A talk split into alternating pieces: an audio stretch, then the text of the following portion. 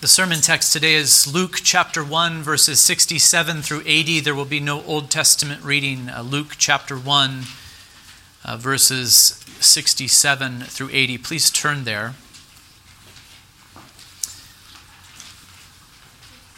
Luke 1, 67. And I do have some introductory remarks to make before we even come to the reading of this text. Uh, given that this is the Sunday before Christmas, I did think it would be good to take a break from our study in 1 Timothy to set our minds upon the events surrounding the birth of our Lord and Savior Jesus Christ. And not only is this the Sunday before Christmas, therefore, uh, considering this theme is, is appropriate, um, I was also preparing for the possibility of preaching at First Christian this morning. Uh, you guys know all about that possibility, and so I was going to bring them a sermon that would have been appropriate uh, for their congregation, a standalone kind of sermon. Uh, they had some COVID cases in their congregation and needed to cancel their worship this morning, and so that didn't work out. And so I decided to bring this uh, sermon to you instead. And I think it is a very important sermon, of course. Uh, it is good for us to, to give attention to the incarnation and to the salvation that God has brought to us in and through Christ Jesus our Lord, to consider that the eternal Son of God took on flesh to redeem us. What a marvelous thing it is. And, and with all of the with all of the turmoil in the world, with all of the concerns that are out there, uh, this is a marvelous thing for us to set our attention on. Not just because Christmas is this next week, but, but to remember that, that God has redeemed us from, from sin, from bondage to Satan, from the fear of death. I can't think of a more appropriate message, in fact, for, for today. Our text, as I have said, is Luke 1 67 through 80. And, and here in this text, we find the prophecy of Zechariah, who was the father of John the Baptist. And I'd like to give you some background before reading that text. As you may know, Zechariah uttered the prophecy of Luke 1 67 through 80 after being struck with muteness for about nine months' time. So imagine that. This man, Zechariah, was mute, unable to speak for, for months. Uh, he was a priest. He saw a vision while serving the Lord in the temple in Jerusalem. The angel Gabriel appeared to him, saying in Luke 1:13, "Do not be afraid, Zechariah, for your prayer has been heard, and your wife Elizabeth will bear you a son." We are to remember that she was barren, and these two were well advanced in age. And you shall call his name John. And you will have joy and gladness, and many will rejoice at his birth, for he will be great before the Lord, and he must not drink wine or strong drink, and he will be filled with the Holy Spirit, even from his mother's womb. And he will turn many of the children of Israel to the Lord their God, and he will go before him in the spirit and power of Elijah to turn the hearts of the fathers to the children, and the disobedient to the wisdom of the just, to make ready for the Lord a people prepared this was the message that Zechariah received from the angel Gabriel. And it was because Zechariah did not believe the report that the angel said, Behold, you will be silent and unable to speak until the day that these things take place, until the day that your son, John, we call him John the Baptist, is born. So, what does all of this have to do with the birth of Christ? Well, a great deal. One, we know that Zechariah's son, John the Baptist, would serve as the forerunner to Christ. He was the last and the greatest of the old covenant prophets who spoke of the coming of Christ, and he had the privilege to introduce Israel to their Messiah, saying, Behold the Lamb of God who takes away the sin of the world. Many prophets had gone before John the Baptist, and they did speak of the coming Messiah, but John had this unique privilege. He was, he was the one who introduced Israel to, the, to their Messiah. Here he is. Here is the Lamb of God who takes away the sins of the world. So the birth of John the Baptist and the birth of Jesus were intimately related events. Two, here in the early chapters of Luke, we learn that the miraculous conception and virgin birth of Jesus did not happen off in a dark corner somewhere involving only Mary and Joseph, but that others were also involved.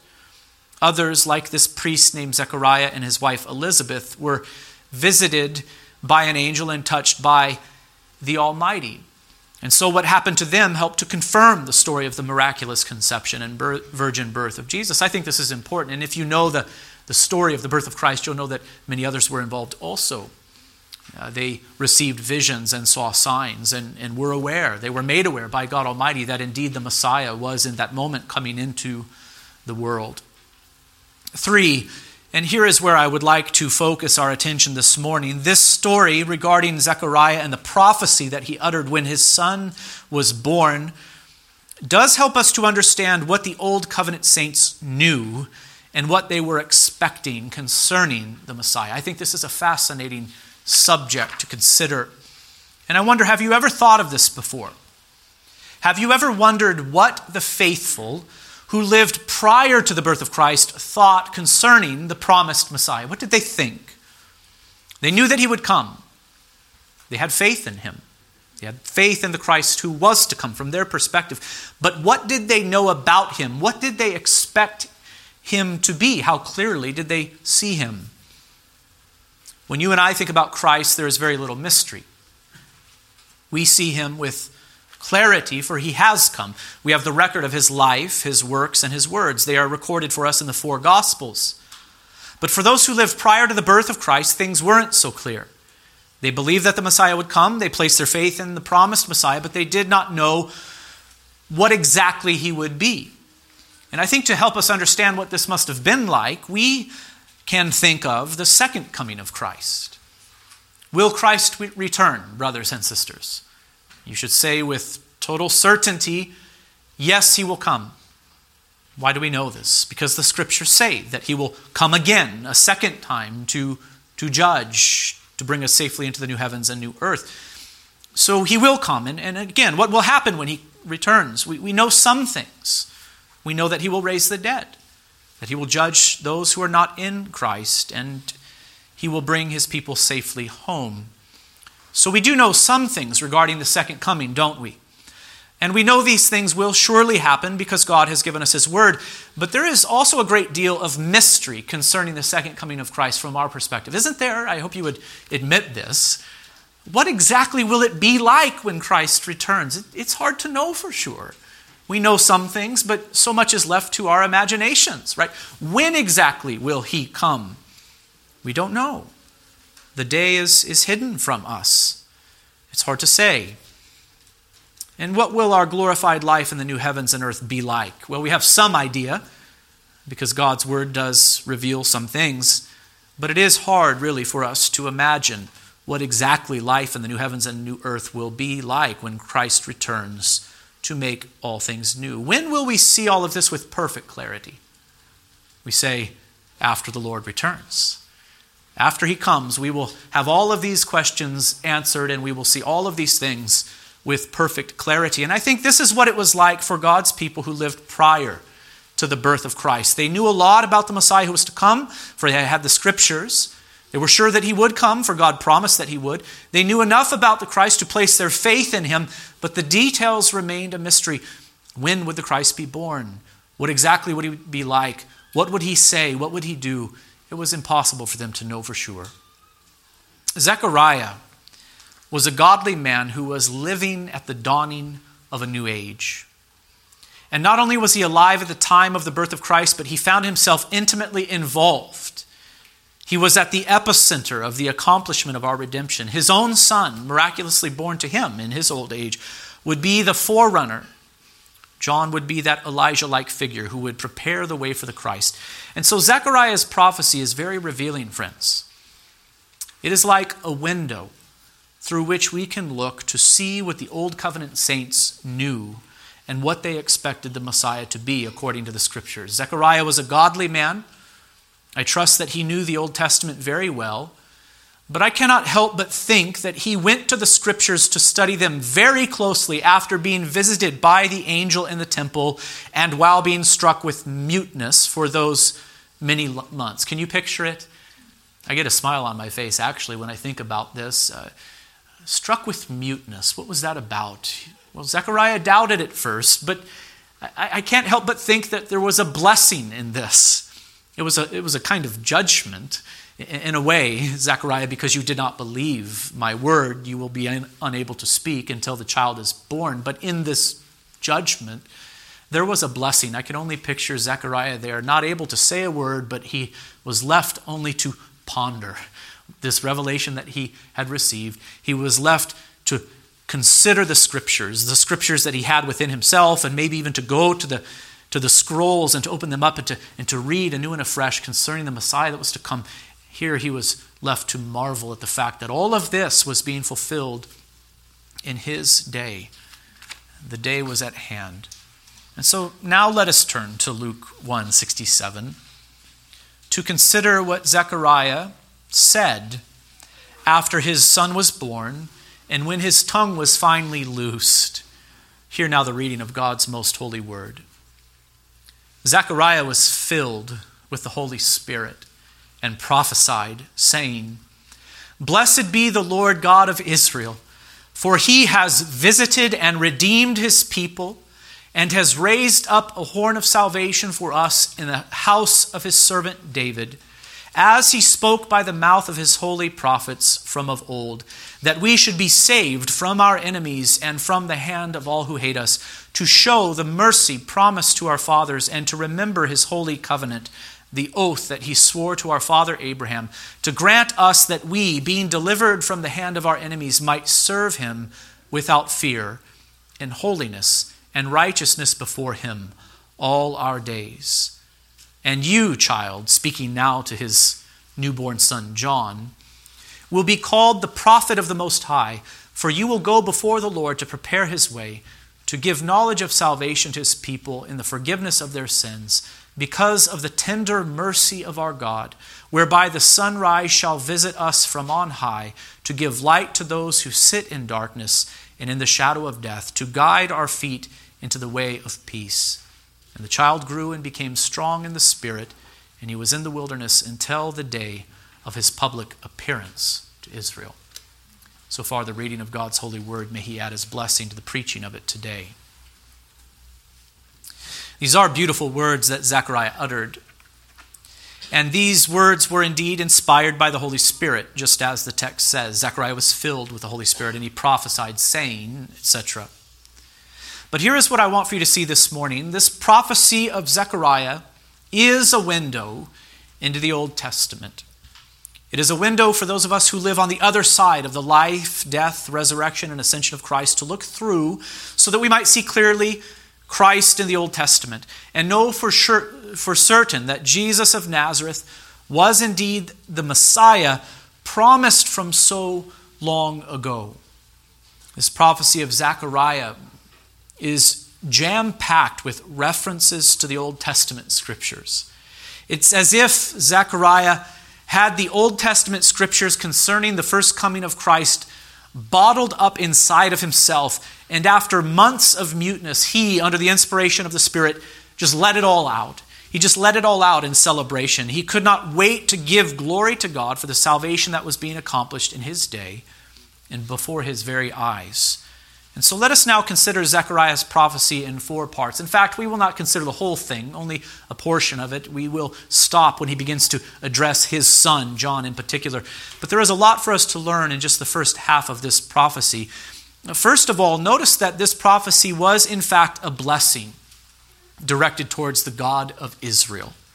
The first words are, Blessed be the Lord God of Israel. So we have a prophecy, but it is in the form of, of praise.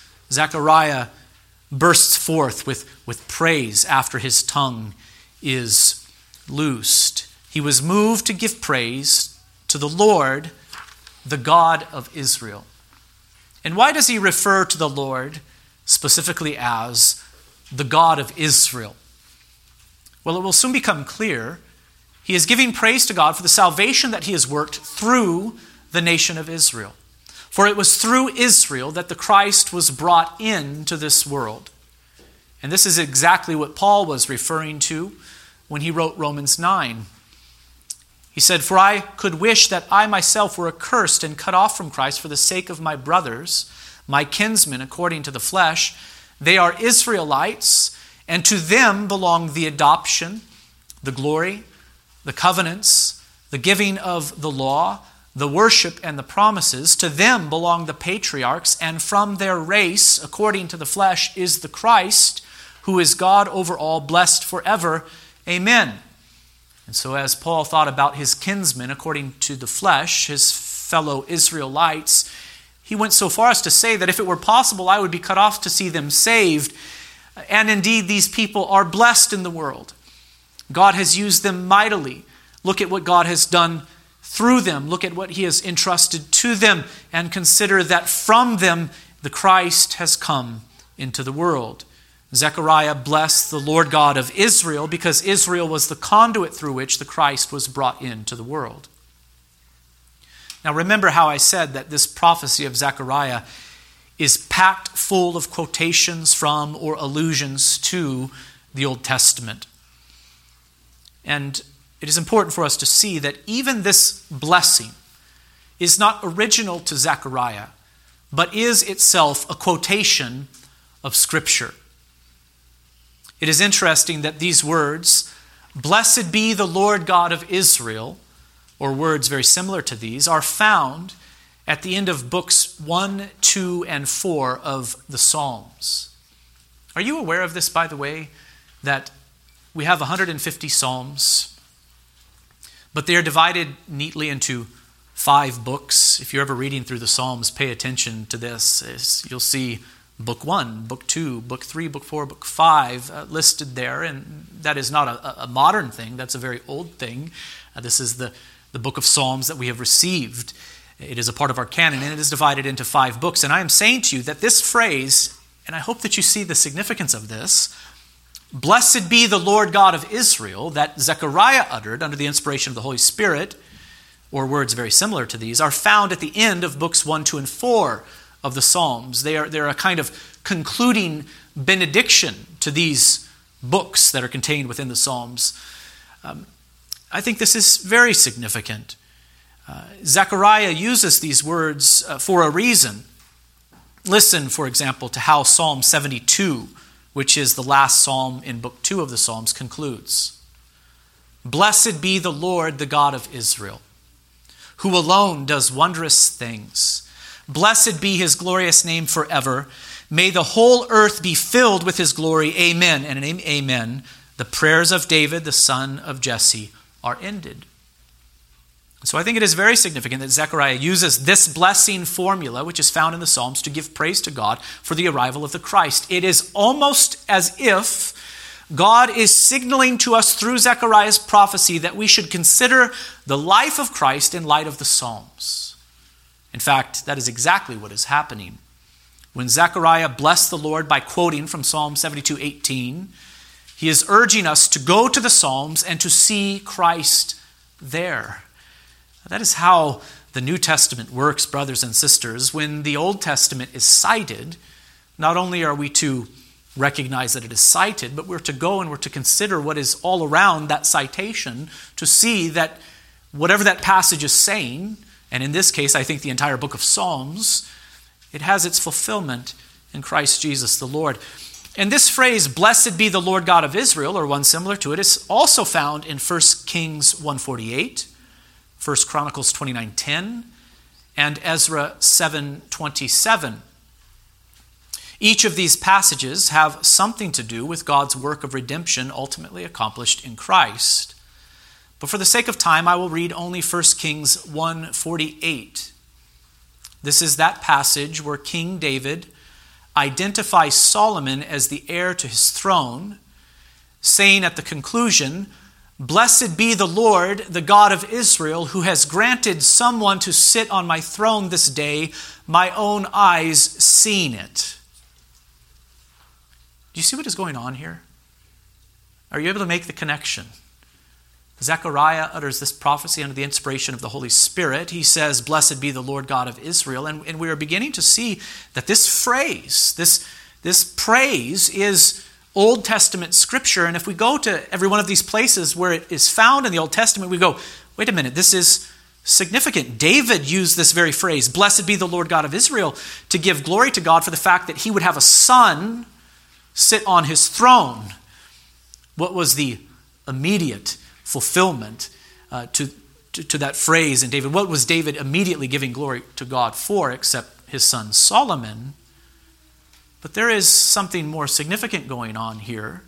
Zechariah uses that same phrase to give glory to God for the fact that the Son of David was in his day coming into the world Christ Jesus our Lord. So, really, When David gave praise to God, he was not ultimately giving praise to God for his son Solomon, but even for the Messiah that would be brought into the world through his descendants, the King of Kings and the Lord of Lords. So Zechariah uses the very same words to bless the Lord for the arrival of David's greater son, Jesus the Christ. Here is what I want for you to understand. When Zechariah, under the inspiration of the Holy Spirit, said, Blessed be the Lord God of Israel, not only was he blessing the Lord for the salvation that was being accomplished in his day, he was also directing our minds to all of those places in the Old Testament where that phrase is found, so that we might go there and consider what those passages have to teach us regarding the coming of the Messiah. His prophecy is like a window into the Old Testament. Through it, we see how Zechariah understood the Psalms. Through it, we see how Zechariah understood passages like 1 Kings 1, 1 Chronicles 29, and Ezra 7. He saw Christ there in the form of promise, and he knew that those prophecies concerning the Christ were being fulfilled before his very eyes, and so he gave all glory to God in this way. He gave blessing to God, to the God of Israel. And the rest of the prophecy will demonstrate this even more so. Secondly, notice that Zechariah blessed the God of Israel for visiting and redeeming his people. That is what he says in verse 68 Blessed be the Lord God of Israel, for he has visited and redeemed his people. When you hear the word visited and redeemed, what do you think of? If I'm to direct your minds to the Old Testament, what event in the history of redemption that do you think of? And, and I hope the answer is the Exodus. When Zechariah used the terms visited and redeemed, it was to draw our minds to the Exodus event. We are to remember how God visited and redeemed Israel from, from bondage in Egypt. When Moses first came into Egypt, after being called by God in the burning bush to accomplish redemption for the Hebrews, he and Aaron at first met with the elders of Israel to tell them of the word they had received from the Lord. What an exciting meeting that must have been. Here come Moses and Aaron. They meet with the elders or the leaders of Israel to give them the news. And the scriptures tell us how the elders of Israel responded. They believed, Exodus 4:31 tells us. And when they heard that the Lord had visited the people of Israel and that he had seen their affliction, they bowed their heads and worshiped. So the language of visitation is central to the whole Exodus event. God visited his people in those days. He visited his people in order to bring them out of bondage, to accomplish redemption for them, to free them from their slavery, and to lead them into the land of promise. So at the time of the Exodus, this language was common visitation, redemption. And we know that the Exodus event was a foretaste and picture of the greater act of deliverance that Christ would accomplish for his people. The prophets of the Old Testament spoke of this greater act of redemption to be accomplished by a redeemer greater than Moses. Consider Isaiah 59:20, which says, "And a redeemer will come to Zion to those in Jacob who turn from transgression," declares the Lord. So we are to see that the Old Covenant saints, the people of God who lived in that age prior to the birth of Christ, they lived with this constant expectation. Moses was a great redeemer, but a greater redeemer is going to come. God visited his people in the days of the Exodus to free them from Egypt, but God is going to visit his people again. And so when Zechariah declares that the Redeemer has come, or that God was visiting and redeeming his people in this very moment. Uh, he, he, was declaring uh, to all who heard him in that moment that this Redeemer has come. He was in the womb of the Virgin Mary at that very moment, and he gave thanks to God for visiting and, his, and redeeming his people before his very eyes. Thirdly, Zechariah blessed God for providing salvation in the line of David. Look at verse 69. There, Zechariah declares that God has raised up a horn of salvation for us in the house of his servant David. Who is this David that Zechariah refers to? Well, you should know that it is it's King David. the greatest of Israel's kings. Uh, David was the king that God made a covenant with. And you could read all about that covenant in 2 Samuel 7. In brief, God promised to give David a son and to establish his kingdom forever. As 2 Samuel 7:13 says, "He shall build a house for my name, and I will establish the throne of his kingdom forever." This promise was immediately fulfilled through David's son Solomon.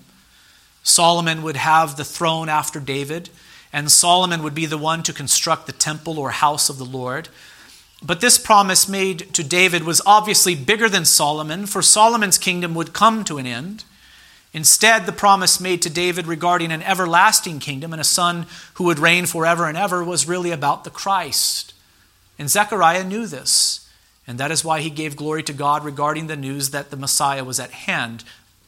He blessed the Lord, God of Israel, for visiting and redeeming his people and for raising up a horn of salvation for us in the house of his servant David, as he spoke by the mouth of his holy prophets from of old, that we should be saved from our enemies and from the hand of all who hate us. As I have said, Zechariah's prophecy is packed full of Old Testament allusions and quotations. It's as, it's as if every little word and phrase is meant to send us back into the Old Testament to see Christ there in the form of prophecies and promises, types and shadows. And the phrase horn of salvation does this. The horn is a symbol of power and strength. And when Zechariah gives praise to God for raising up a horn of salvation, he is thanking God for his provision of a strong king who would rescue his people and judge all his enemies. And the phrase horn of salvation does remind us of, of, certain prophecies that pointed forward to the arrival of a strong and anointed king who would do this very thing. And I want for you to consider the prayer of Hannah as she gave up her son Samuel to the Lord's service. She said, among other things, listen now to 1 Samuel 2:10, "The adversaries of the Lord shall be broken to pieces." Against them he will thunder in heaven. The Lord will judge the ends of the earth. He will give strength to his king and exalt the horn of his anointed. This was the, the prayer of, of, of Hannah, who was the mother of, of Samuel. If you were to take the time to reflect upon this, I think you would marvel at it. What a, what a marvelous thing. Hannah uttered these words before there was ever a king in Israel. Before there was ever a king in Israel, she said, He will give strength to his king and exalt the horn of his anointed. In fact, it would be her son, Samuel, who would anoint David as king years later. And in her prayer, she rejoiced in the salvation of the Lord and said that God would exalt the horn of his anointed. It is marvelous to consider the faith of this woman, Hannah. Her prayer would be fulfilled in part with the anointing of King David, but it would be fulfilled fully and finally in Christ, who is the Messiah, that is the Lord's anointed one. And when Zechariah blessed God for raising up this horn of salvation, he was indicating that this prophecy of Hannah was being fulfilled in his day. The Messiah, or anointed one, was at hand. His horn was being exalted in that moment so that he might accomplish our salvation. And let us also consider Psalm 132, 11 through 18. In this psalm of ascents, we read, and this psalm really does kind of bring it all together.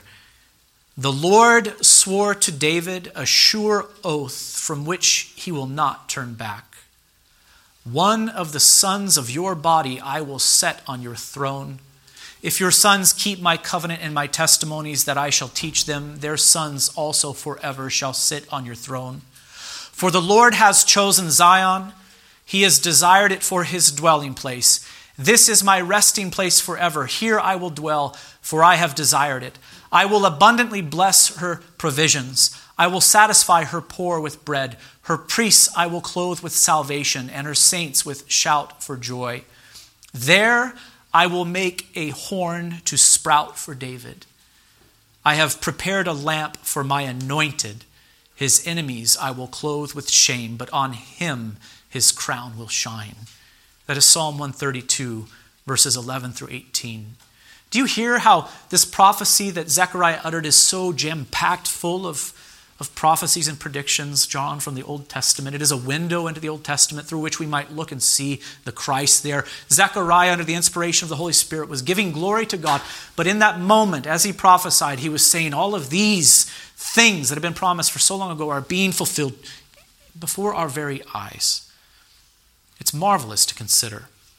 He gives glory to the God of Israel who said, I will make a horn, of, horn to sprout for David, who had prepared a lamp for his anointed. Fourthly and lastly, Zechariah blessed God for keeping the promises that he had made to Abraham. In verse 72 of, of Luke 1, we read, To show the mercy promised to our fathers and to remember his holy covenant the oath that he swore to our father Abraham, to grant us that we, being delivered from the hand of our enemies, might serve him without fear and holiness and righteousness before him all our days. Again, this is marvelous.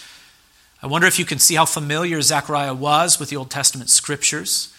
I wonder if you could see how clearly he saw the Christ in them. He knew that what God was doing in his day was in fulfillment to the promises made to David and to Moses, as we have already said, but also it was in fulfillment to the promises made to Father Abraham, who lived even before they lived. It was not long ago that we finished our study through the book of Genesis.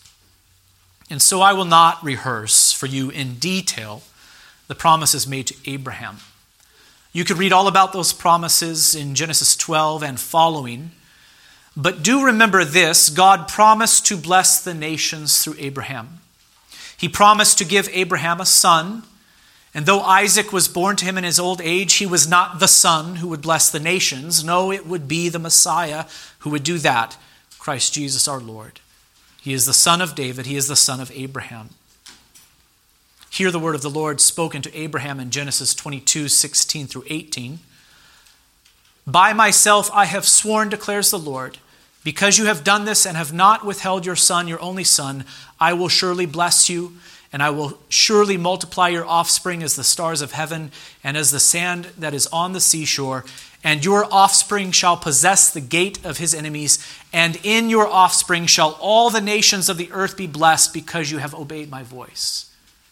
This promise given to Abraham was fulfilled in the arrival of Christ Jesus our Lord. This promise made to Abraham echoed down the corridors of the history of redemption, being amplified in the days of Moses and in the days of David, being finally fulfilled in the coming of Jesus the Christ.